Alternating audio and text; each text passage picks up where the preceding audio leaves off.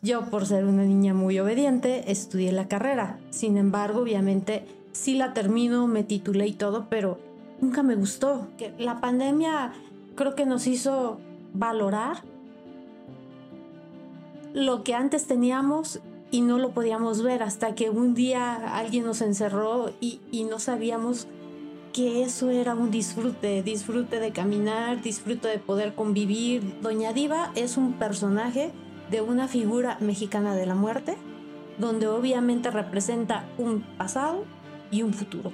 Un pasado que es de conciencia social, de identidad, de, de, tradición, de cultura. Ya cuando me dicen, sí señorita, le vamos a cobrar tanto, pero eh, es un resistol hecho artesanalmente, porque no es el, el resistol típico de cera de abeja, es uno que ellos preparan para precisamente una fibra de vidrio, se va a llevar 7 litros, yo no sé si me habrán dicho la verdad o no, pero me dijeron, te va a costar 2.500 pesos el litro de resistol, te vas a llevar más de 17 kilos de Shakira. O sea, yo así como que espérate.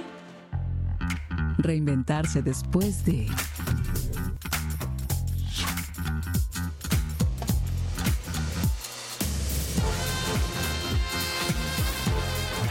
Host, Juan Carlos Esquivel. Una producción de Canal Cero Televisión.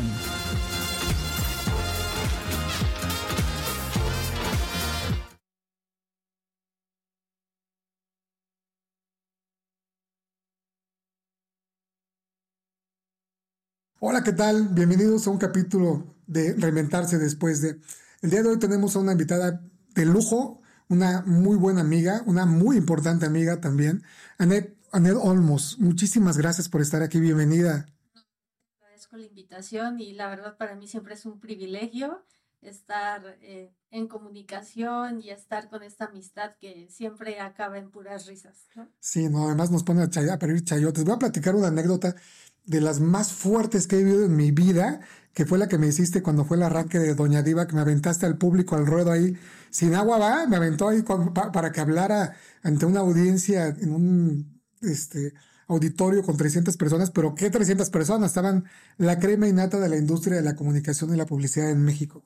Pero bueno, vamos a presentar a, a- mi querida Annette como, como se debe, con una breve semblanza de, de, de qué, de qué es su trayectoria.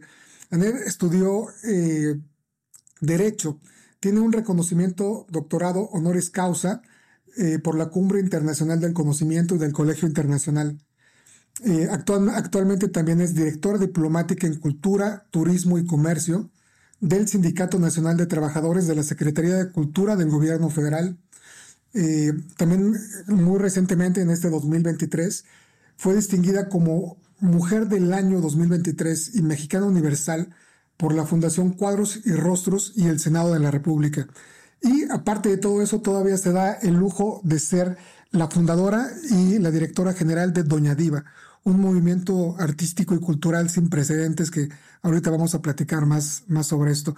Pues una última cosa que me gustaría agregar a tu, a tu expediente de, de presentaciones, pues las maravillosas eh, relaciones diplomáticas que tienes con embajadores, con diferentes eh, entidades de gobierno a nivel internacional, que, de verdad es así como único que de repente me dices, oye, no tienes nada que hacer el jueves, pues vámonos a la embajada de Irak para que te presente ahí a todos los embajadores de Medio Oriente. Eso no lo hago con todo el mundo. Solamente contigo, ¿eh? No lo hago con todo el mundo, ¿no? No, muchas gracias. Entonces yo le digo, bueno, pues te chofereo, ¿qué es lo que hay que hacer? La verdad es que me encantaría que nos platicaras primero cómo, cómo, cómo nace todo este proceso. El, punto medular de esta, de esta plática es hablar sobre tu emprendimiento como una experta en relaciones públicas. Cómo tú detectas en, en el tema de los negocios quién tiene una necesidad y por el otro lado hay una esfera de ya sea eh, inversionistas, eh, entidades de diferentes lugares donde, donde puede cubrir esta necesidad. O sea, hay un match de una compra-venta que tú logras hacer a través de tus relaciones y es una de tus tantas eh, potencialidades que, que, te admiro muchísimo. Platícanos desde el principio. ¿Cómo fue que empiezas a trabajar como, bueno, más bien, ¿por qué estudiaste pues esta carrera, que, vamos, no, no, fue ni siquiera propiamente eh, ni turismo, ni administración de empresas, sino estudiaste derecho. ¿Por qué estudiaste derecho? Bueno, creo que todo empieza a nivel familiar. Como es en México, eh, yo vengo de una familia muy tradicionalista, donde obviamente pues somos tres mujeres y siempre mi mamá me dijo, te tienes que saber defender, tienes que estudiar derecho, porque así nadie te va a ver la cara. Cuando a mí no me gustaba, literal, yo aspiraba ir a la luna, ser aeromosa, eh, viajar por el mundo, ¿no? Aunque obviamente pues los padres, uno no lo entiende, pero te dicen, por ahí no va, eso no te va a dejar. Y entonces yo, por ser una niña muy obediente, estudié la carrera. Sin embargo, obviamente, sí la termino, me titulé y todo, pero nunca me gustó. No era lo mío, o sea, entonces dije, bueno, ok, ya cumplo como deber como hija de darle una satisfacción a mis padres. Les entrego el título y yo dije, bueno, pues ahora sí, ya terminé la carrera y entonces me voy a una agencia de viajes. Fue lo primero que hice. Irme a una agencia de viajes, a ver eh, cómo eran los FAMS, a ver cómo era cada particularidad de cada uno de los países, dónde hospedarse, etcétera, etcétera. Y, y así fui empezando a recorrer mi mundo de fantasía, ¿no? Posteriormente, pues como todo y, y, más los mexicanos es, terminas la carrera, formas una familia y luego ya lo que sigue. Entonces, en ese, en ese lapso, yo hago una familia, pero también por azares del destino, pues no es el color de rosa que todo el mundo se imagina, ¿no? De que encuentras tu príncipe azul y todos felices para siempre. Entonces, este, terminó esa etapa de una vida o una familia feliz. Y entonces ahí es donde yo digo, ¿y ahora qué hago? ¿Qué hago cuando obviamente dediqué mi tiempo a mi hija, a una familia, y te alejas. Ese es el problema de, hoy en día de las mujeres, que muchas se alejan y el día de mañana no sabes que a lo mejor te vas a tener que volver a reinventar, a saber que te las vas a tener que ver tú sola porque tus padres o ya no viven o, o ya no pueden porque están grandes. Entonces es como un reto de saber qué es lo que sigue, ¿no? Y es así conforme me vuelvo a poner de pie empiezo a volver a formar amistades, empezar a buscar a gente que conocía antes y me vuelvo a relacionar en el mundo del turismo, que es lo que a mí me gustaba, ¿no? Y así fue, fui caminando por mi vida y por azares del destino eh, me empiezan a involucrar en el sistema diplomático, donde empiezo a conocer embajadores, donde obviamente yo no tenía en un inicio, yo estaba verde porque no, no tenía esa experiencia, ese buen ojo de saber qué necesitas. O sea, todo te lo va dando como si estudias psicología, ¿no? Saber qué necesita la otra persona, cómo, cómo se desenvuelven. Y de ahí yo me empecé a relacionar. Me decían, oye, ¿y tú a qué te dedicas? Fíjate que yo necesito esto, ¿no? Y entonces es como fui empezando a enlazar, ok, él necesita esto y Dios es muy grande porque al día de mañana me presentaban exactamente a otra persona que necesitaba la solución. La, solución, exactamente. Y así me fui desarrollando. Y empecé a estudiar psicología, digo, no psicología de manera formal, pero sí vas viendo las necesidades de la gente, vas viendo, más bien ellos se van dando cuenta que eres una persona formal, que eres una persona que inspiras confianza, una persona que obviamente si se fija algo y, y, digo, yo te lo soluciono, lo hago. Entonces me empiezo a dar a notar y me empiezan a buscar así las gentes. Es como lo puedo resumir. Es que además tienes una, una calidez humana, una simpatía. Me lo, me lo dijo un amigo en común. No, a, trae alegría ¿Te acuerdas cuando empezamos a platicar con Arturo Huerta de Back, que le mando un caluroso abrazo? Eh, él siempre decía, Aned es como un destello de energía. Y, la verdad es que está padre porque es impresionante ver cómo te abres puertas, cómo la gente te busca, me, lo has dicho muchas veces, cómo confían en ti para, para, primero para establecer una relación como, como de amistad, pero yo creo que es algo que lo traes innato y, y lo he visto ya en muchas ocasiones que tenemos el gusto de, de estar en diferentes lugares donde no conocemos a nadie y, sales de la mesa con las tarjetas de todos, ya todos te siguen en todas tus redes, así, literal, exprésame tu teléfono. Y entonces entras a Facebook, te buscas, le das like, seguir, y terminas hasta haciendo TikToks de, pero no, no, no, no un TikTok donde vamos a hablar, sino los puedes a bailar. O sea, ¿cómo puedes hacer bailar a, no quiero mencionar el nombre, más bien el país, pero pones a bailar a embajadores en tus TikToks y es impresionante cómo logras esa cercanía, ese match tan rápido. Es la actitud. Yo creo que es la actitud, la felicidad que, que te da el hecho de, de día a día conocer gente, e, el hecho de que puedes ser feliz con alguien, de... Se involucran muchos factores, ¿no? Y creo que eso es lo que siempre me gustó y ahora lo disfruto. Sí, está muy, muy interesante. Yo, yo quisiera eh, que nos platicaras, por ejemplo, en la parte del turismo, cuando empiezas a trabajar, hay como, como un antes y un después, ¿no? Antes de, pues, de casarte, donde ves, eso, eso que dijiste, es un viaje de familiarización para que tú conozcas todo sobre un destino, ¿no? ¿Cómo te empiezas a relacionar en el medio del turismo? En el medio del turismo, bueno, ahí fue la verdad por un gran amigo, Armando Bojorques. Armando fue una pieza fundamental en mi vida lo conocí desde que estaba yo en la preparatoria. Él tenía, es ahorita el que tiene la mayor agencia de viajes, Bojorques.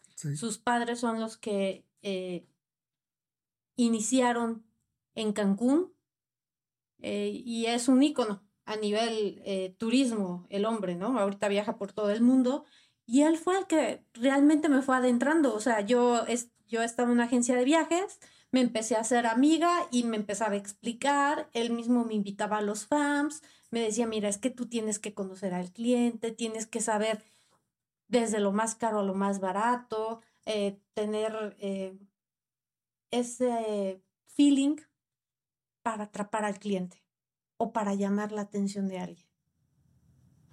Así es como me fui involucrando. y es el, el networking, ¿no? De que una persona o un evento te conduce a otro y a otro. Así y, es. Y, de repente ya estás como que en un medio que como que con un pie adentro del turismo y otro pie ya en otro medio, en una esfera, yo no sé cómo llamarle, pero es como un mundo de diplomacia tal vez, ¿no? Es que una cosa te lleva a otra, ¿no? Y y es en un círculo, te conocen y se pasan la voz o te ven y dicen, ah, claro que la conozco, pero ¿quién es ella? Y entonces alguien que no te conoce eh, dice, ven, te presento, te la recomiendo, cuando quieras este, algo, ella te lo soluciona y te empiezas a ser conocido en ese mundo, porque al fin, ya, al fin y al cabo ese mundo es muy chiquito. Y es necesario capitalizar todas estas amistades, todas estas influencias para poder hacer un como decía al principio, como un match de una necesidad contra una solución. Y, también quisiera que platicáramos un poquito más adelante de, de, cómo capitalizarlo a través de un proyecto fabuloso. Algo que también está muy marcado en tu trayectoria, pues es que eres un amante de, de muchísimas causas sociales, de apoyo a la, a la, mujer, pero mujer en el sentido no de, de, de una situación eh, de violencia, de, de, sino más bien en causas sociales, ¿no? Que tienen que ver con el altruismo, con el arte, con la cultura, con el apoyo a diferentes instituciones. ¿Cómo nace en ti esta sensibilidad y este sentido social de ayudar? Eh, yo creo que, que todos nos marcó bien o mal la pandemia, porque la pandemia creo que nos hizo valorar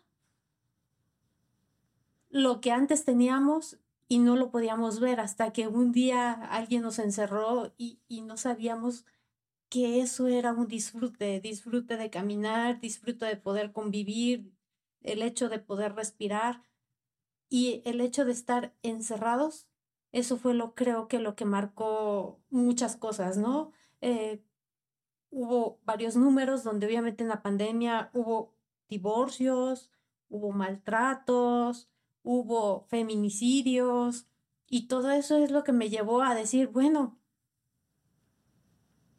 el mundo ya cambió. Y entonces adentro, ¿qué vamos a hacer? ¿Qué podemos hacer más allá de? Ya no es cuestión económica, sino ya es cuestión de que también el mundo necesita conciencia social, necesita ayuda humanitaria, necesita tener un granito de, de, arena para cada uno de nosotros. Creo que eso fue lo que más me marcó a mí. Y desde entonces has tenido una labor muy activa, porque estás en muchas instituciones sociales, culturales, filantrópicas, pero, pero siempre el fin es, es ayudar. Y eso está como, como que un tema muy loable, ¿no? De mucho enriquecimiento personal.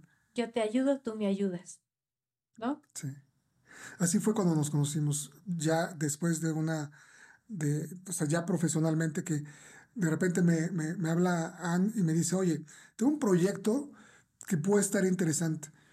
Y conozco Doña Diva, un movimiento cultural donde se ocupa la imagen y la cosmovisión de nuestra cultura como mexicanos de expresarnos a través de la muerte. Y esto se traduce, eh, no quisiera decir una Catrina, que sería como el término más cercano, pero por muchas cuestiones de derechos y culturales no es así, pero digamos que es la muerte eh, en una forma de una mujer, de una mujer hermosa que representa todos los valores de México y todo lo que queremos llevar al mundo. Y el principal diferenciador es que no solamente es en una temporalidad, sino siempre, que cuando venga un extranjero o cuando un extranjero en cualquier lugar del mundo en, en, en Múnich, en París, en donde sea, si ve una doña diva, sabe que tiene que ver con México, sabe que tiene que ver con cuestiones culturales y de ahí el atacar o el fomentar el movimiento económico para que empiece nuevamente a fluir el turismo hacia Básicamente esto es cuando, cuando me lo platicas y yo me enamoro del proyecto y cuando me dices, ¿qué hacemos? Va, y yo dije, va. Pero platícanos de Doña Diva, ¿qué, qué, ¿cómo nace esta idea de materializarlo de una forma tan tangible? Bueno, mira, todo sucede en el 2022. Por primera vez la UNESCO trae a Ciudad de México a más de 150 países para hablar de cultura. Entonces ahí estoy dentro de las invitadas y me doy cuenta de esos foros que duraron cuatro días, que todos los países que estuvieron ahí todos dijeron que era imprescindible la cultura. Sin la cultura no hay nada, ¿no? Estamos hablando cultura de paz, cultura de, del medio ambiente, cultura de, de, de violencia familiar, cultura de los derechos humanos, que es lo que nos hace falta. Entonces, debido a todo eso, me puse a pensar y dije, tienen razón. Así es como surge Doña Diva, ¿no? Obviamente, Doña Diva, yo explico y, y, mi inquietud es con mi amigo Arturo Huerta, que es con el primero que voy y digo, apóyame en esto, ¿qué podemos hacer? ¿No? Y entonces es como empezamos a complementar toda esta idea. Doña Diva es un personaje de una figura mexicana de la muerte, donde obviamente representa un pasado y un futuro. Un pasado que es de conciencia social, de identidad, de de tradición, de cultura, y un futuro donde la propia Doña Diva, que también representa la muerte, es haciendo conciencia social hacia las futuras generaciones, de dónde venimos, hacer conciencia social en educación y vuelvo a repetir, cultura. Es así como nace el proyecto de Doña Diva. ¿Por qué? Porque eh, nos dimos cuenta que la Agenda 2030 la sacó fuera, ¿Y cómo puede, cómo puede hablar de 17 objetivos sostenibles cuando obviamente no entra la cultura dentro de, de estos objetivos? Es cuando obviamente me acuerdo de ti, sé que tú eres un gran apoyista social y, te encanta eh, todo esto también en apoyo. Me acuerdo que tú dijiste que hacías eh, donaciones de un kilo de ayuda y es cuando acudo a ti, te, yo te, plasmo la idea de decir, ayúdame cómo podemos representar eh, este proyecto con, con tus habilidades, con tu proyecto, con, con toda tu experiencia. Y lo logramos, al final y al cabo lo logramos, ¿no? Pero digamos que esa es la parte eh, pensada eh, como, como la parte idealista. Pero la parte más enriquecedora y la más hermosa es lo que tú lograste con los artesanos. ¿Cómo, cómo eh, vamos, vamos a explicar que Doña Diva primero nace de, una, de un molde de fibra de vidrio que mide dos metros y medio y de ahí se hacen 10 piezas. Y Anne se dedica a buscar a los artistas que lo van a intervenir a su propia imagen e interpretación de arte de diferentes comunidades. Platícanos de eso porque fue una trayectoria rudísima y hermosa. Lo que pasa es que aquí lo que yo también quería enaltecer son los artesanos, al ingenio del mexicano, al talento que tenemos en México y que no son reconocidos. Y que la gente que es, que tiene las posibilidades de sobresalir o de llegar a encuentros internacionales es por dinero, pero tenemos gente muy talentosa aquí en México que no sabemos quiénes son y a esos son los que yo quise enaltecer poniendo el nombre en Doña Diva para que vean su trabajo, para que vean el talento y así luego posteriormente eh, ponerlo a nivel internacional. Esa también fue la idea, ¿no? Dos, dos o tres ejemplos que nos platiques. Platícanos el del arte huichol, que es impresionante. ¿Cómo fue esa historia? Ah, eh, bueno, hicimos, eh, como tú ya viste, una Doña Diva en arte Wixarica, así se llama, donde obviamente es la infinidad de un trabajo de la Shakira de que medirá dos, tres milímetros de ponerla una por una. La verdad fue una travesía. Ese trabajo que es artístico y reconocido a nivel mundial nos costó tres meses de trabajo terminarla y, y a veces este, pues la gente se desespera, pero aquí lo más importante es que le dimos trabajo a esas comunidades que a veces no valoran su trabajo, ¿no? Y que, y que se ve plasmado en un arte que es reconocido a nivel internacional, pero a su vez que es remunerado económicamente por estas familias, que es lo único que hacen, ¿no? Expresar el arte mexicano a través de sus manos. El tema de involucramiento personal como cultura, como arte, pero también como una inversión, como un negocio a la que tú estás apostando de, forma ya personal. Eh, tú estás costeando todas estas, todo este movimiento, el, pago de, materiales, el pago de los artistas. ¿Por qué arriesgar? ¿Por qué crees tanto en la cultura y el arte? Porque sabemos que este gobierno no lo va a hacer. Y si nosotros no ponemos un granito de arena, y porque yo sé que este proyecto lo podemos llevar a nivel internacional, ¿por qué? Por nuestra cultura, porque somos reconocidos tanto en gastronomía, tanto en, en en vestuarios artísticos. Por eso le puse el nombre de Doña Diva, doña de una gran señora y diva porque representa todo lo bueno que tiene México, ¿no? Y eso en cualquier parte lo reconoce.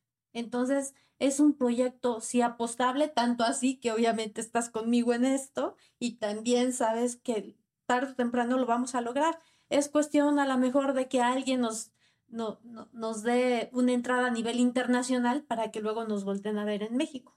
Y yo estoy seguro que es cuestión de tiempo, porque con las relaciones diplomáticas que tienes, seguramente se empezarán a abrir nuevas oportunidades.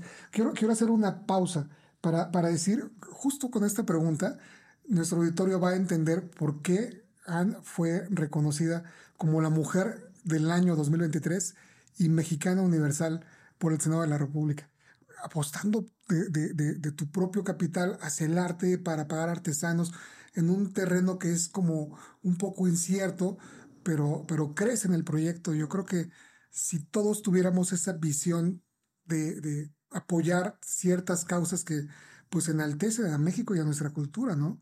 No todos son eh, videojuegos o televisión o entretenimiento, sino hay una onda súper linda y, la verdad es que tendríamos que hablar mucho para sensibilizar de qué estamos hablando.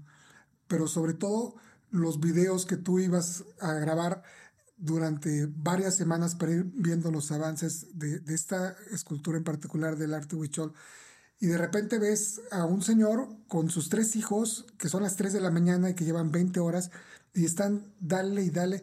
¿Cuánto se gastan en, el, en, en, cada bolita? ¿Cuántos litros y qué especialización de pegamentos?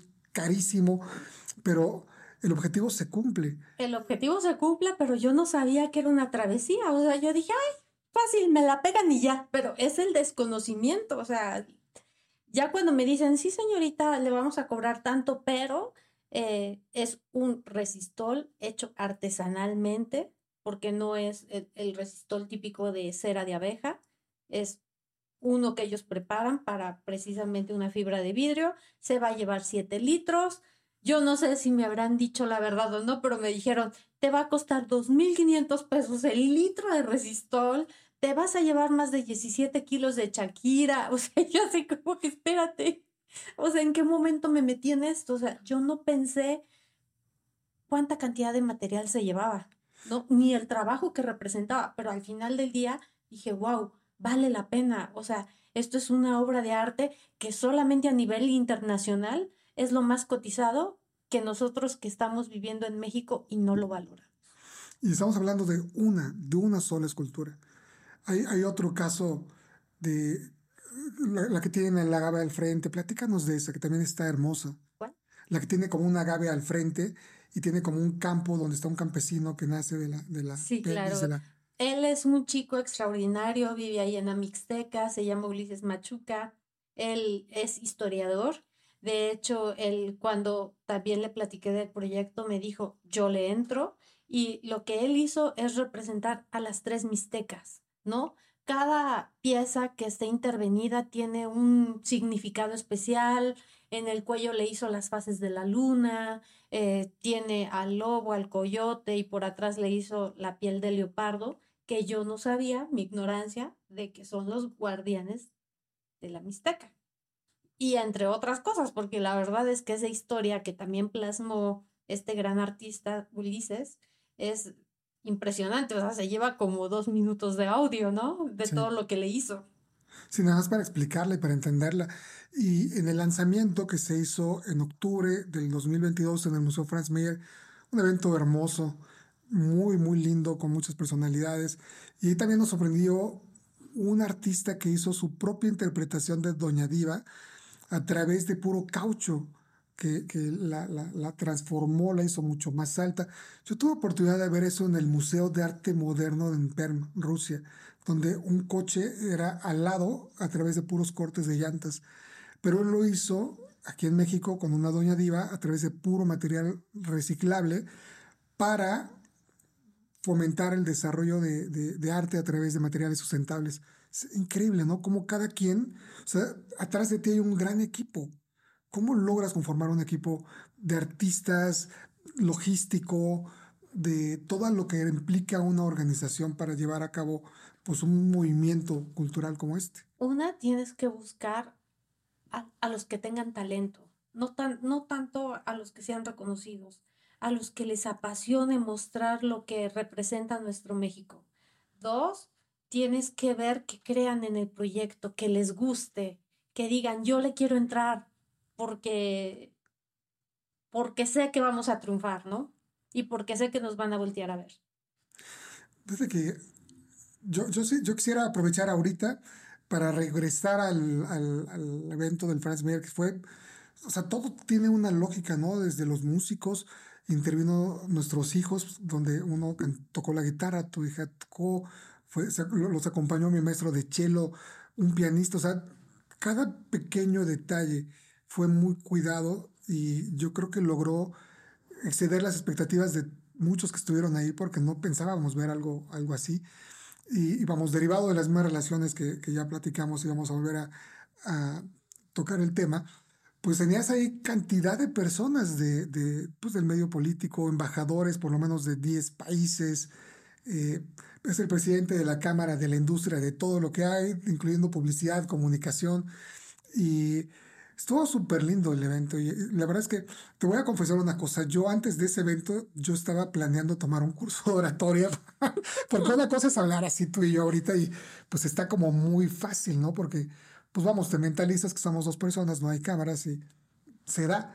Pero ya cuando te enfrentas a públicos así de 300 personas, de 500 personas, pues la verdad es que sí como que sientes como que te haces chiquito, chiquito, chiquito y ves así como una nebulosa. Y entonces, platícanos tú la anécdota, porque está de lo mejor que me ha pasado en la vida. Casi se me sale el corazón eso es. bueno, eh, la idea de obviamente del lanzamiento de Doña Diva fue ese, invitar a todas las personalidades para que vean el proyecto, porque obviamente la gente se enamora de lo que ve, ¿no? Esa era la idea fundamental. Tan es así que ahorita estamos cumpliendo el objetivo y vamos a estar ahorita en el tianguis turístico mostrando esas obras de arte y empezar a difundir lo que queremos dar a conocer de México para el mundo. Ahora, respecto al gran comercial que me hiciste a favor de hacer y que falló ese día con el auditorio de 300 personas, pues ya lo dijiste, yo no lo podía explicar mejor. es que por favor que pase Juan Carlos a explicarlo. hubo, hubo temas técnicos con el audio, el video ya cuando terminó, el técnico se acercó y me dijo, perdón, jefe, pues es que se trozó el cable. Sí, yo qué culpa tengo, ¿no? Yo, digamos que nuestra chamba termina cuando, cuando entregas el material, que en este caso, pues ya es un archivo. Entonces, pues no hay como antes, ¿no? De que está fallando la cinta o que ya se enredó el, el disco, algo. Y, y, en el momento cumbre de la presentación donde todo el mundo hablaron, así como develamos ahora Doña Diva para que lo vean. Y ahora sigue el comercial de Canal Cero. Sí, que no jala, caray. Canal Cero, pero está en vivo, por favor, pase al frente. No jaló el comercial, se tronaba y se detenía. Entonces todo el mundo dijo, no, no, pues póngalo desde el principio. Lo volvían a poner y volvía a fallar. Y entonces Ana agarra el micrófono y dice, a ver, Juan Carlos Esquivel está aquí en el auditorio y yo hasta atrás, literal como placa de camión hasta atrás. No me levanté la manita así como para que no me vean. Dije, este, pásale, por favor. Y yo dije, ¿para qué me querrá ahí enfrente de todo el auditorio? O sea, si me va a preguntar por qué no jala el video, pues yo no sé, ¿no? Pues que hable. que le hablen al técnico. Pero ya cuando pasé, dijo, bueno, pues Juan Carlos nos va a explicar el video. Pero ya habían pasado 10 personas. Ya habían hablado de que era Doña Diva, de que era la cultura, del arte, de los artesanos. Ya no tenían ni idea de qué hablar. Entonces yo empecé a hablar así como sin saber qué estaba diciendo. Literal, como que me, me, venció el, el entusiasmo, el nervio. Y ya después, cuando me bajé, dije, qué barbaridades habré dicho. Estaba tu hermana, entonces nada más la abracé a tu hermana así. y sudaba frío. y hablé nada más como cuatro minutos, fue muchísimo. No, no, al final se pudo reproducir el video y fue bueno. Pero como anécdota, son como, como de esas experiencias donde digamos que me ahorraste una lana como cuatro meses de estar yendo dos meses por semana a un curso oratorio donde dices, ya, aviéntate y ya lo haces y ya lo hice. Y yo creo que sí, pues no está algo esperado, ¿no? Tal vez me hubiera puesto más nervioso, ¿no? Pero bueno, a raíz de ese evento, ¿qué ha pasado con Doña Diva? Este, hemos habido, ha habido ofrecimientos para tenerla en diferentes foros. Ahorita están en la sede con Nacho Benavente, ¿no? En, en, pro derechos humanos. Está en pro de derechos humanos con libertad. Sí hemos tenido varios ofrecimientos. Eh, hemos tenido para participar a nivel cultural con un evento que es de Colombia de Las Rosas, se llama que la van a hacer en Miami. Eh, tenemos también otros ofrecimientos eh, para llevarlas ahí a Jardines de México. Pero vamos, ahorita lo que quiero es eh, juntar más artistas, fortalecernos como equipo, ver la planeación, ver cómo la vamos a mover, ver el fortalecimiento de la empresa, de tener una buena logística para dar un buen impacto a lo que queremos. Sí, la idea es que, por ejemplo, en un mayo pudiéramos tenerlas en Puerto Vallarta, ¿no? Para que la gente lo valore, si hay personas, obviamente extranjeros que vienen de vacaciones, es enorme. Tal vez nosotros no dimensionamos el nivel de sorpresa que tienen, pero para ellos es súper codiciado. Entonces es llevar un poquito de México a diferentes rincones de México, a pueblos mágicos, a lugares así como, como ciudades que no son tan grandes, que no tienen como unas, como, como un tianguis o como una exposición en forma, ¿no? del lado, eh, pues de gobierno y pues obviamente llevarlas a muchos otros países. Entonces es como jugar con un pedacito de México sin, o más bien olvidándonos de, de tiempo, lugar y espacio, ¿no? Así sea mayo, así sea día de... Donde todo el mundo o cualquier, digo, porque los extranjeros no pueden viajar en cierta época del año. nosotros tenemos turismo los 365 días del año. Entonces es la idea, que vivan la experiencia y que vean lo que es nuestra cultura. Fíjate que a raíz de ahí tomo, tomo como base Doña Diva para, para partir a la siguiente historia, ¿no?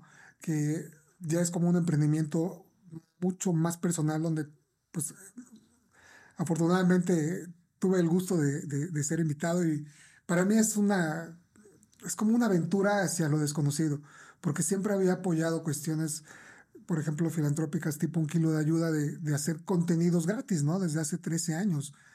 No cobramos nada, pero la satisfacción de todos nosotros es como que increíble. dijimos, a ver, es el primer proyecto serio de cultura y de arte y, vayamos viendo a ver qué pasa. Entonces yo dije, no sé dónde nos va a llevar, pero no estamos arriesgando mucho, es tiempo, es, es... pero en cada fase, en cada paso, vas ganando como un objetivo tú pusiste una meta muy clara. Tenemos que estar en el tianguis turístico en la Ciudad de México 2023. Y así se plasmó en el, en, el video que, tú hiciste, así fue. Y, y, literal, si nosotros no nos fijamos metas, no nos fijamos objetivos. Y lo estás concretando. Así es. Ya tenemos acreditaciones. Ya, ya, tenemos, acreditaciones, ¿ya viste? Y, van a estar ahí en el, en el tianguis sí, para que quien quiera ir ahí bienvenidos para que también el quien quiera apoyar este proyecto y crea es lo que necesitamos. Manos. ¿Y qué sigue? ¿Qué sigue para hacerlo trascender al, nivel que tú quieres? Los apoyos, por ejemplo, de, de, lo que estás buscando ahorita con el gobierno de Panamá. Lo que, lo que buscamos son empresarios que quieran, que, que estén como empresa socialmente responsable y que puedan apoyar a diferentes causas cultura, arte, educación, eh, violencia familiar, obviamente eh, una parte de, de, ese recurso. recurso va a ir donado a diferentes fundaciones, que también esa es la idea, ¿no? Sí. Y pues obviamente buscamos empresarios, empresas privadas, hacer alianzas con diferentes gobiernos a nivel internacional, donde obviamente hagamos intercambios culturales, a ver cómo es tu cultura, fusionemos para que la gente también aprenda, ¿no? De una manera más didáctica. Sí. Yo, yo quiero agarrar esta, la historia de lo que a mí me ha tocado vivir contigo, para que yo cuente, para que tu historia la cuente a través de, como, como que una retroalimentación de lo que yo he visto, de lo que me ha tocado y, y el por qué quise invitarte a este programa. Tal vez para ti es lo normal, pero digamos que ya arrancamos con el proyecto y de repente me invita Annette a la casa del embajador de Francia en México. Y esto, esto ya es todavía un círculo dentro del círculo, ¿no? O sea, una cosa es que vayas a la embajada, pero ya la casa del embajador ya es algo, es un círculo mucho más cercano donde fueron, yo creo que no más de 100 personas. Y me dijiste, va a estar el director general de Latinoamérica de L'Oreal. L'Oreal es una de las cinco marcas líderes en el mundo en, pauta de, publicidad. En temas digitales está en el top five del mundo. Y el bueno iba a estar ahí, en ese lugar. Entonces vamos con la intención de presentarnos con, con, él. Y platícanos, ¿cómo, cómo, ¿cómo fue? ¿De dónde viene la invitación? ¿Por qué nos invitan? Porque estamos ahí. ¿Cómo sabes quién va a estar? Porque el objetivo es llegar y decirle, tengo esto, es, Doña Diva, y aparte te lo voy a presentar como una oportunidad. No todos tienen el privilegio de escuchar lo que vas a escuchar, pero quiero que seas de los primeros. Entonces, de entrada ya, ya, ya lo jalaste, ¿no? ¿Cómo, ¿Cómo se da el proceso? Bueno, eh, las invitaciones se dan por medio de, de, de, que ya conocen tu trabajo, que saben a qué te dedicas y los propios embajadores son los que giran las invitaciones de manera personal. Obviamente cada una de esas reuniones tienen un objetivo que es eh, consolidar, fortalecer alianzas comerciales, eh, hacer intercambios, eh, como un networking, pero de alto nivel. Muy cerrado y de muy alto nivel. Son, son la verdad es que es impresionante. primera vez que, que, estoy en una situación como esas, pero de repente estás en la casa del embajador ya sabes, todo custodiado, todo cerrado, pero, pero es, es como estar en un museo, una, casa hermosa en las lomas, donde voltees, hay obras de arte, hay libros, cada rincón es pues Francia, ¿no? La cultura de Francia es siempre muy desde la época del porfiriato y mucho antes, ¿no? Muy codiciada para México, entonces pues no es cualquier embajada. Entonces, ¿qué se necesita para llegar con esa seguridad y con esa determinación? Ya platiqué del, del, del qué y ya platiqué del dónde. Ahora vamos a hablar del cómo en esta situación que estoy poniendo como ejemplo. ¿Con qué seguridad llegas ante el director internacional de marketing de, y, te plantas con él? ¿Cómo lo haces? Yo creo que ya es la experiencia, el hecho de que te guste relacionarte, el hecho de que vayas con una mentalidad abierta a, ver qué surge, a platicar, a poder eh, hacer alianzas y a cumplir tu objetivo, porque obviamente no llegas nada más a, a comer o a pasártela bonito, o sea, llegas con el objetivo de que tú tienes un proyecto cultural y que lo vas a sacar a como de lugar y que a donde quiera que te presentes siempre va a haber oportunidades. Anne se acerca con él, le dice, muchísimo gusto, yo son, soy, soy Anne, soy directora general de Doña Diva, es un proyecto, préstame tu teléfono. Corte A, ya tiene el teléfono desbloqueado, se mete a Facebook, se mete a la página oficial lo pones a seguir y entonces ya te empieza a explicar. Pero lo haces de una forma natural. No caes mal, no caes pesada, no caes así como, así como que me despiertas. Yo al lado, ¿no? O sea, nada más como chinito leyendo, así como, ¿qué está haciendo ella? Y después volteas y nos presentas como parte del equipo y creas el interés y sale de él decirte, llámame, tengamos una reunión para, obviamente no es el lugar para, para, para entrar en detalles, pero él te dice, llámame. Y para rematarla, tú ya le dices, vamos a tomarnos una foto, porque así ya no hay que, si te hablo pasado mañana, pues ¿quién es Anet? O sea, sí fui a este evento, pero no me acuerdo de ella. Entonces le mandas la imagen. Aguas con esos tips, porque esos tips valen oro. Sí. Oro. Así es, sí. Tienes que reforzar de alguna manera que si te conoció, que estuviste ahí y, y el por qué lo abordaste. Yo puse eso en LinkedIn, no sabes, o sea, todo el mundo, todo el mundo ya me subió de categoría, ¿no? Así como, ya no es productor de televisión, ya, ya está en la embajada de la casa del, del embajador de Francia. Es increíble la percepción con la que las personas interpretan una realidad a medias. Porque yo dije la verdad, estoy en la casa del embajador de Francia, en un evento de tal, tal, tal, pero, pero la gente interpreta cosas diferentes y entonces empiezan a volar ya como mensajes generas otro tipo de tráfico. Pero ojo, acuérdate que muchos pueden ver la apariencia, pero atrás de, esa apariencia tan bonita y, de relacionarte y, de ir a lugares hermosos, está un trabajo previo. Sí. Sí, porque no vas a llegar con las manos vacías, tienes que llegar con algo real, algo tangible. Estamos hablando nada más de Doña Diva, que es como, como, como un ejemplo. Y creo que es un ejemplo que puede transmitir mucho tu trayectoria. Hay, una, una foto, voy a empezar otra vez un poquito para atrás, me voy a regresar a un punto anterior para platicar nuestra historia de cómo nos conocimos. Eh, yo tengo un, amigo, Marcel Michel, abrazos también hermano. Eh, ah, sí, cierto. Un, tipazo. Saludos. Me conozco desde hace mucho tiempo.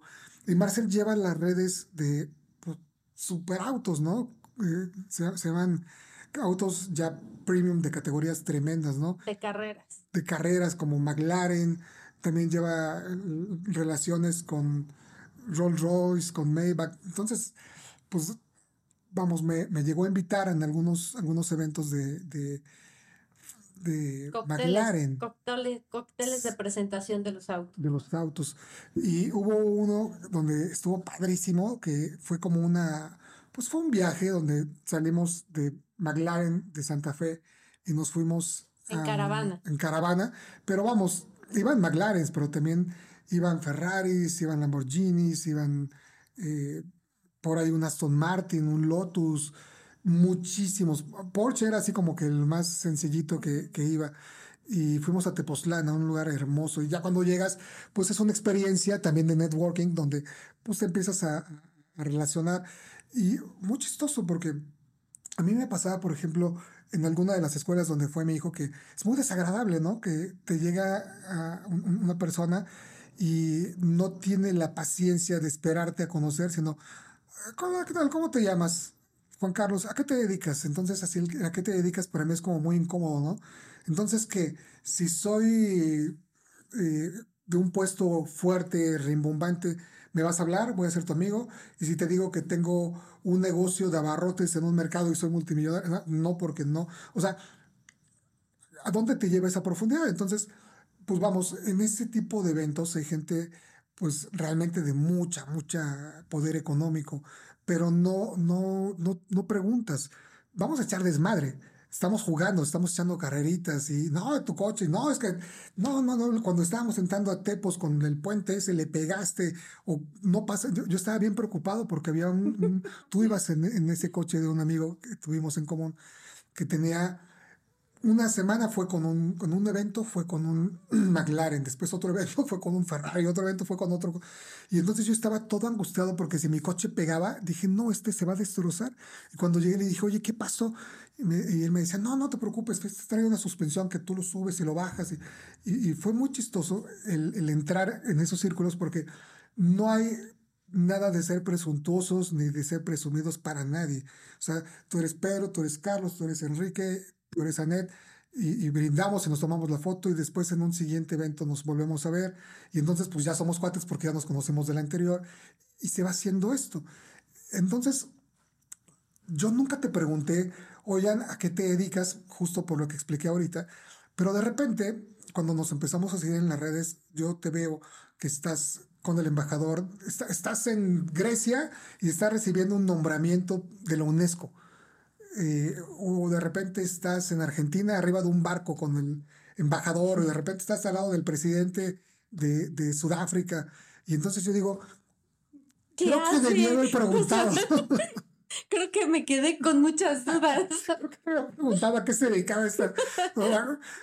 ¿Cómo, cómo, cómo está eso? ¿Cómo ya nos explicaste que te, te, te, relacionas, pero vamos, ya no estamos hablando de un evento en la casa del embajador, sino ya estamos hablando pues de ya codearte con las más altas esferas en temas políticos y diplomáticos. ¿Cómo logras llegar a ese nivel? Yo creo que con las relaciones y con el trabajo. En pocas palabras así te lo podría resumir.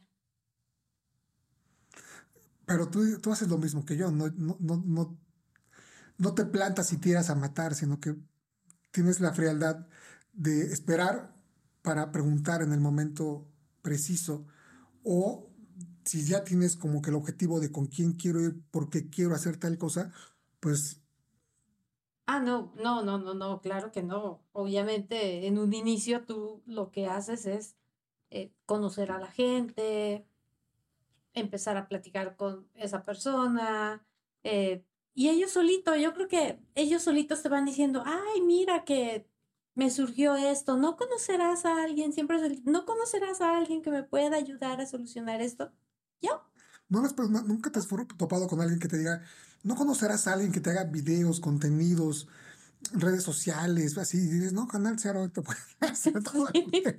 sí, para que vayamos a trabajar ahí a, Europa, algún país lejos, lejos, así como un mes o dos. Verás que pronto lo vamos a hacer. Yo eso quisiera. Pronto lo vamos a hacer. Y luego te veo, y ahí fue donde dije, tengo que hablarle a Net porque esto no es normal. Estás, haz, de cuenta que, o sea, estás como si estuvieras en un foro de las Naciones Unidas en, Washington, en Nueva York, con, una foto así como claramente se ven todos los países con sus banderitas, con traductores, pero un espacio por cada país. Y estabas en un evento aquí en, de Naciones Unidas. E, ese fue el evento de Mondiacult que se celebró por primera vez en México y como te comenté, lo organizó la UNESCO y convocó a más de 150 países para hablar exclusivamente de cultura. Me, queda claro que te has ganado un lugar importantísimo aquí en la cultura y aparte podrías eh, abrirte paso y hacer carrera en, diferentes campos. Eh, me tocó una, recientemente la, el evento del que también estaba cotorreando ahorita que empezamos, eh, de, la de, de, Kuwait. Y, yo dije, es broma. y, llegas a un lugar hermoso. Este fue en el Westing de Santa Fe también. Es un lugar hermoso. Yo estaba todo preocupado porque estaba a dieta y estaban unos postres y los canapés. y yo, cero, ¿no? Nada. Pero increíble porque de repente nos tomamos una foto que me, me hablaste y me dijiste, ah, mira, este es el embajador de Arabia Saudita, este es el de Kuwait, este es el de Emiratos, este es, pero todos. Y yo, acapáralos ahorita que puedas. Y yo les digo, pues, ¿qué les digo? No, yo no tengo en, esas, esas esferas, digamos que yo no tengo un nicho que, que, bueno, ahora ya lo tengo con Doña Diva, ¿no? Pero no tendría un nicho así como que de qué venderles o de que, que pero solo el hecho de estar en una situación multicultural tan diversa eh, es, es, como, en inglés se dice glance, es como un vistazo, como un vistazo a una realidad paralela que dices, puta, o sea, qué padre tiene que ser una vida llena de, de, extravagancias, de lujos, de viajes, de, de, muchos privilegios. Y te dejan enseñanzas, ¿no? Sí, sí, sí, sí. Creo que eso es lo más invaluable que hay, que, que, que vivas la experiencia. Justo fue eso lo que me dijiste cuando... No, muchas gracias por dejarme vivir esta experiencia a tu lado, que fue, fue padrísima el buffet más grande que he visto, yo creo que en mi vida, de un lado y del otro. Eso fue el más chiquito. porque el buffet más grande, creo que de todos los países, es Qatar. Wow. Dentro de todas estas vivencias, el, tema de, de, este programa justamente, pues es explorar cómo reinventarte, éxitos, fracasos, emprendimiento. Tú eres un caso único de emprendimiento. Primero por, por, ser mujer, segundo por ser madre, tercero por seguirte abriendo pasos sin importar la edad, los fracasos. Si estás enfocada y aparte estás enfocada no a un negocio tan tangible en términos de, lana, ¿no? De que exista una venta. Estás apostándole al arte, a la cultura, como ya lo he dicho en, en diferentes ocasiones. Pero esto también te está catapultando a abrirte una visión ante el mundo hermosa de, de, todo lo que acabo de decir, ¿no? El, el, convivir con muchas personas, de repente te hace reflexionar y decir, híjole, tal vez si yo hubiera sabido que existe un mundo como estos, pero de todos modos es muy codiciado. ¿Cuántos es codiciado, pero también es muy difícil de llegar. Chiquitito, ¿no? ¿Cuántas oportunidades hay? Lo que pasa, digo, yo en un inicio que no conocía esto, yo decía, ay, no, yo quiero trabajar en una embajada, ¿por qué no? ¿No? Sin saber que primero, para ser embajador, eh, lo pone el presidente de su país, no lo pone otra persona. Entonces, a un embajador es su presidente. Y luego, la gente de la embajada que trabaja ahí, la pone también su gobierno, ¿no? Y rara vez hacen una convocatoria muy mínima para que algún mexicano esté dentro de la embajada, ¿no? Pero haciendo cosas muy no tan trascendentales tienes una oportunidad de hacer negocios tremendo por tu forma de ser, por tu forma de relacionarte. El, el día que fuimos a, a, este tema de Kuwait, en la mesa estaba el secretario de Cultura del gobierno de... De Jalisco. De Jalisco. Y ni sabíamos, o sea, literal llegamos, nos sentamos, íbamos a comer, pero la verdad es de que yo también a veces no me explico, simplemente empiezo a hacer la plática hola, ¿cómo estás? etcétera, etcétera. Y ve, o sea, precisamente fue... Y al lado de él estaba el segundo de la embajada, o sea, del embajador, el segundo a bordo de Brasil. Y también de, de, de, de cuates de foto. Es la secretaria, la, era, sí, era la encargada de negocios de Brasil y era mujer. Cosa rara, porque casi la mayoría son hombres pues yo auguro un futuro muy padre para este proyecto y todos los que, los que emprendas. Y como te decía, el, el punto de, este, de esta plática, pues fue mostrar pues una mujer sin límites, que puedes llegar tan lejos como te lo propongas, de manera personal, profesional, y eres ejemplo de muchas personas que cuando vean y escuchen esto van a decir, wow, se puede. Y, y la enseñanza más valiosa es la sencillez y que tú dices, es cuestión de actitud. Sí, si no tienes actitud, digo, nadie quiere un amargado al lado, ¿verdad? O un quejoso o alguien que se enoje todo el tiempo, ¿no? Creo que eso es lo que me ha abierto muchas puertas. ¿Cuál ha sido una de las experiencias más lindas que has vivido en todo este proceso?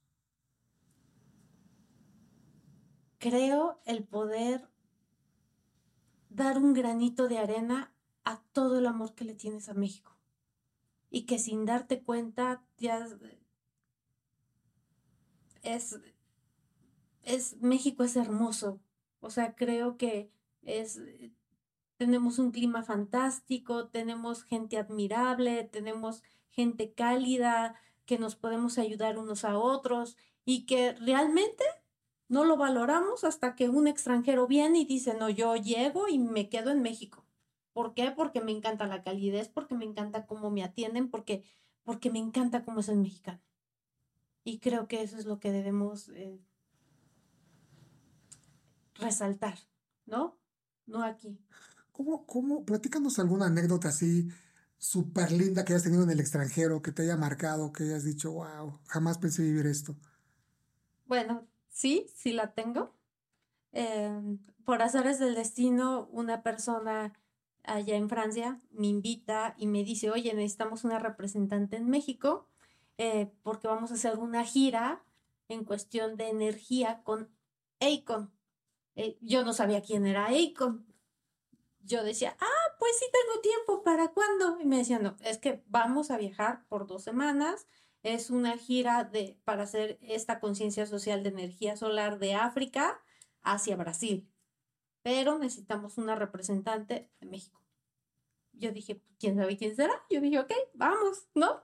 Ya me mandaron mi pasaje, eh, viajamos de Francia y de ahí la verdad es de que yo iba con los ojos cerrados, yo dije, sí, yo apoyo lo que sea, ustedes díganme lo que tengo que hacer, yo jalo, no importa, pero obviamente, la verdad, o sea, es, es, mi emoción la que me lleva a esto, ¿no? Pero ya luego te lleva diciendo, bueno, ¿y qué voy a hacer? ¿Y con quién me voy a ir? Y empecé a cuestionarme, pero dije, bueno, eh, es una persona conocida, claro, ¿no? Y ya llego a Francia y de repente yo ya tenía todo un programa de actividades y te lo juro que fue la primera vez que me sentí la mujer más importante del mundo porque no sabía qué iba a hacer. Sin embargo, ya no estaba esperando un avión privado donde nada más íbamos 11 personas, que era un empresario de África, uno muy influyente y económicamente bien. Eh, Icon, que yo la verdad no decía quién era, yo nada más lo veía y apenas ya hablo inglés, entonces imagínate, o sea, yo me aviento a lo que todo, ¿no? Y el grupo, que era un grupo de Estados Unidos, seguridad, el representante de Londres y de París. Y lo que íbamos a hacer era hacer conciencia social de energía solar. Y ahí nos vamos para Brasil, ¿no? Obviamente recorrimos Brasil, Brasilia y otro, eh, Río de Janeiro.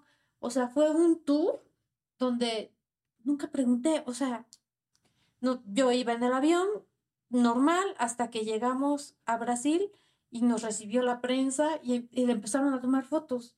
Y yo dije, ah, caray, o sea, ¿por qué? O sea, mi desconocimiento, ¿no? Y al segundo día es cuando yo empiezo a investigar, empiezo a preguntar, porque pues, comía con él, cenábamos con él, o sea, para mí era... Hasta que me decían, ¿qué no sabes con quién estás? Y yo, no, no, hasta que supe que era un cantante internacional, que era una persona que había hecho shows con este Michael Jackson y que todo el mundo lo adoraba, o sea, era como una gira artística. Nos recibieron personalidades importantes de, de cada ámbito de, de, lo que recorrimos con autoridades y este, con Lula también. Lula Silva, el expresidente. Y yo y yo estaba, o sea, nunca tomé fotos de esa experiencia. Nada más tengo una foto en el avión y eso porque me la tomaron y me la pasaron. Es la única que te puedo decir que tengo. Y luego cuando ya supe eso dije, qué tonta. O sea, estuve ahí, me quiso hacer la plática y yo como si nada. Entonces fue una gran experiencia. Sí, no, buena. Porque de verdad que sí, no me lo esperaba, no nada, hasta que dije, no me vuelve a pasar lo mismo para la otra, me voy a informar más. No, yo hubiera tomado fotos como fans, ¿no?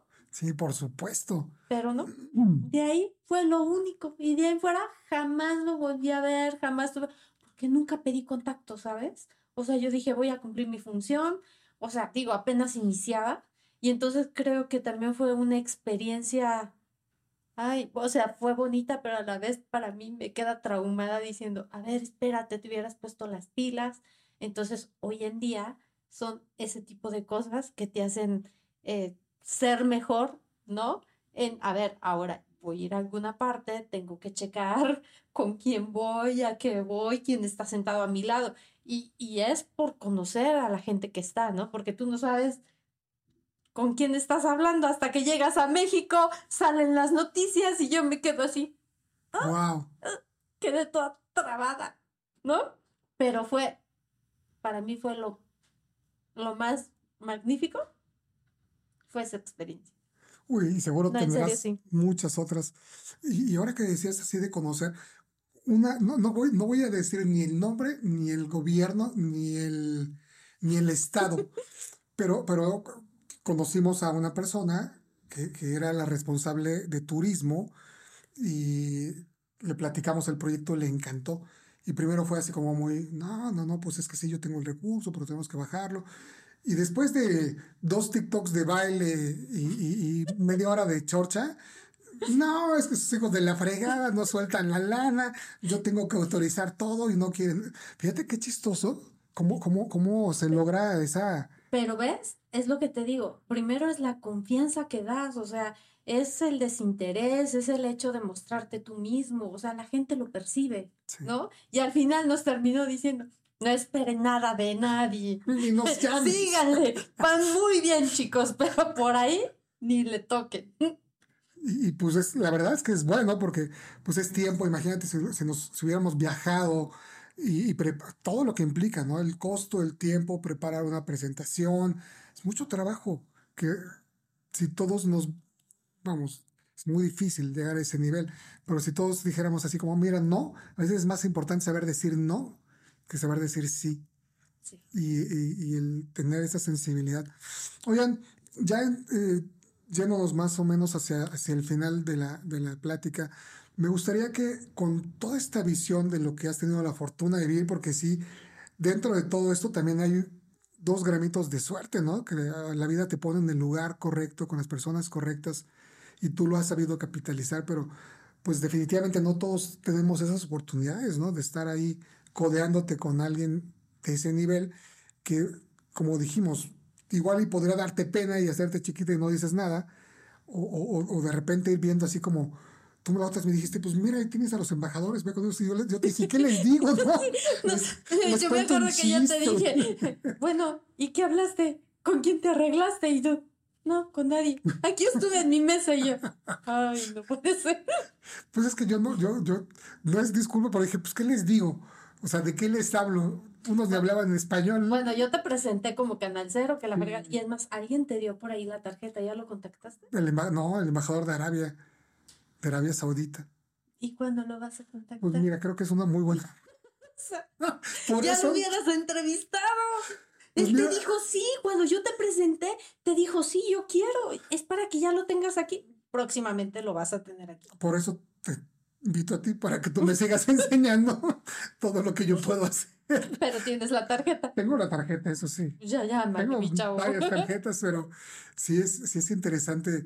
Te digo, ¿no? De repente como que sí te, te, te- pues vamos, te impone mucho porque digo, a ver, pues ahí no le voy a poder vender un video, pero sí podría invitarlo al programa o sí podría tener algún tipo Y de, deja de- de de esto, tú no sabes que, o, o sea, pero no te cierres, tú no sabes que a lo mejor invitándole y a lo mejor él expresándote cuál es su eh, estilo de vida entre otros países que, que ha estado como embajador, tú no sabes si el día de mañana él quiere, a ver, ¿sabes qué? Yo estoy haciendo esto por mi país y yo lo quiero dar a conocer a nivel internacional. Por favor, ¿cuánto me cobras porque me grabes en tu estudio? ¿Tú viste qué visión tienes? Entonces sí, te voy, a- te voy a, a seguir llamando para más. Llámame, como, llámame para más consejos. Está bueno, ¿eh? Sígueme para más tips. Sí. No, en serio. Si, si ¿No? tenemos los, embajadores va a ser porque tú me ayudaste a eso, eso sí seguro. Entonces tú le hablas después, ya, ahí veo y le aprendo. Oigan, esta percepción de todos los círculos, como, como has tenido la fortuna de, de- de moverte, te da una visión diferente de- a lo que tenemos como que el común de las personas. En este sentido, ¿Qué es para ti el éxito? Híjole, el éxito es tener un objetivo, es trabajarlo y es llegar a la meta. Eso es un éxito. De manera profesional, ¿cómo compaginas tus éxitos con los éxitos personales? ¿Qué es un éxito personal para ti? ¿Qué? Lo voy a cambiar. ¿Qué es para ti la felicidad? Bueno, es que el éxito y la felicidad es diferente, porque la felicidad, si me preguntabas cuando estaba chava, la felicidad era encontrar mi príncipe azul, ser feliz y tener la casa perfecta, ¿no? Pero uno va evolucionando, va entendiendo el estilo de vida y la felicidad ya depende de uno, de cómo de, cómo, de cómo eres feliz. Para mí la felicidad, si me preguntas en invierno, es tomarme un chocolate abuelita, estar en mi casa y estar calientita. Esa es la dicha más grande que puedes tener. Ahora, la felicidad también la puedes traducir mientras tengas vida y tengas a tus seres queridos al lado, date por satisfecho. Eres la persona más feliz del mundo porque cuántos personas hay que ya no tienen a sus padres al lado. ¿No? Ya, ahora sí que la felicidad depende de cada uno de nosotros, de cómo lo, cómo, cómo nos sentimos bendecidos con lo que Dios nos da. ¿Viste como cuando hablas en serio cómo cambia todo? O sea, fuera de cámaras, le pregunté lo mismo y me dijo, la felicidad sería operarme y ser cantante. y ahorita me dejas mudo porque es una respuesta hermosa la que acabas de decir. ¿Cómo, ¿Cómo logras levantarte después de un fracaso que has tenido muchísimos? Sabiendo que tengo una persona que depende de mí, sabiendo de que nadie va a venir a levantarme y que si no lo hago yo, estoy hundida. Entonces, es lo único que me queda, salir adelante por mí por la persona que tengo al lado, ¿no? Que en este caso es mi hija. Hermosa además y súper talentosa. Oigan, mi, última pregunta para ti el día de hoy es, ¿cómo ha sido el proceso de reinventarte una y otra vez en cada etapa de tu vida? Híjole, es sacrificio y te digo sacrificio porque obviamente necesitas tiempo, necesitas trabajo y, y yo mm, ya no le doy la misma calidad de vida a mi hija, ¿no? Por cumplir y por tratar de sacar algo que, en que yo creo, ¿no? Entonces, a veces tienes que descompensar una cosa para que pueda salir otra. Digo, si en este caso yo tuviera ayuda de alguien, etcétera, sería diferente, pero en realidad en este mundo es que las mujeres sufren más para poder salir adelante y, y se encuentran con muchas trabas por el hecho de ser mujer. ¿Por qué? Porque obviamente nunca falta el acoso, nunca falta que alguien te pida algo a cambio, ¿no? Pero cuando tienes los valores muy bien cimentados, eso no te importa. Pero es difícil, es difícil abrirse paso como mujer que con un hombre. Un hombre la mayoría de las veces que hacen, ay, vámonos de fiesta, ya chupamos, ya bebimos, trato cerrado, ya tenemos negocio. Pero una mujer no puede hacer eso. Sí, no. Se la tienen dificilísima porque, pues sí, la línea a veces es muy delgada, ¿no? Y sobre todo con, con proyectos grandes, con proyectos importantes, a esos niveles, con esas esferas, que ya todo es mucho más personales. Y, y tratas con hombres. Entonces te tienes que dar tu lugar y tienes que tener a veces una trayectoria impecable para que confíen en ti y para que las cosas salgan como uno quiere, ¿no? Con respeto, admiración y, y ¿cómo te puedo decir? Sí, con los valores firmes, ¿no? Con tu congruencia. Para tener éxito, porque si no, no lo vas a hacer. Sí. ¿Qué consejo pudieras darle a nuestro auditorio, sobre todo a las mujeres, que sin importar la edad, que si están solteras, viudas, divorciadas, jóvenes emprendedoras, madres solteras, lo que sea, para poder alcanzar sus sueños? No renuncies. Siempre va a haber obstáculos en la vida. Siempre alguien te va a decir, ay, sueñas, no lo vas a lograr. Pero mientras creas en ti, mientras tú tengas un objetivo, mientras no te rindas, mientras todos los días por lo menos cantes tu canción favorita y te pongas de buenas para que ese día sea el mejor de tu día, creo que es una manera de poder día a día tener una actitud para decir, hoy pude, mañana también, pero no rendirte, porque si te rindes caes en depresión, si te rindes caes en la desesperación. La mejor eh, consejo puede ser la actitud. Sonríe, cántale a la vida, pon la cumbia que más te guste, pero siéntete vivo y siéntete feliz. No, pues qué maravillosas palabras.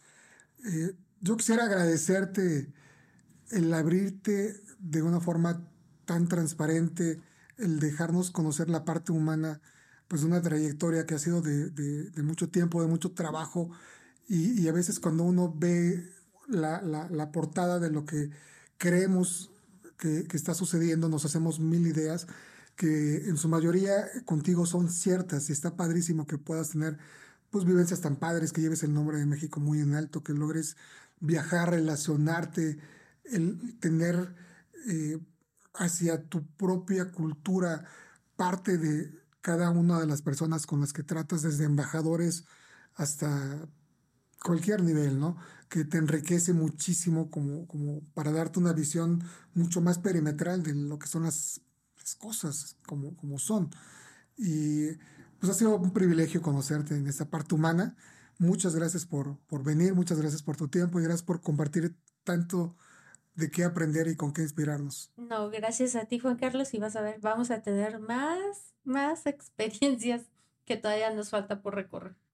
Bueno, pues muchísimas gracias por, por, venir. Fue un privilegio aprender de ti y seguramente va a ser fuente de inspiración de muchísimas, muchísimas personas, sobre todo mujeres, que con todos los eh, obstáculos que has tenido, pues no te ha detenido para seguir adelante y cumplir tus sueños. Muchísimas gracias, No, gracias a ti, Juan Carlos, y vas a ver, vamos a tener mucho más experiencias por contar. Simplemente tú dime cuándo quieres otro empujoncito para evitarte ir a todos esos cursos cuando sea el buffet de Qatar que me digas que no está dieta, ahí me apunto.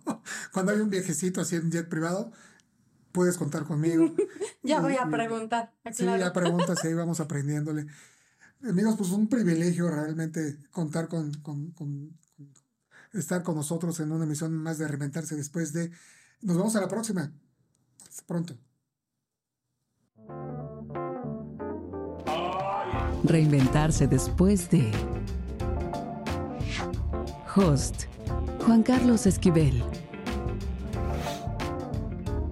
Una producción de Canal Cero Televisión.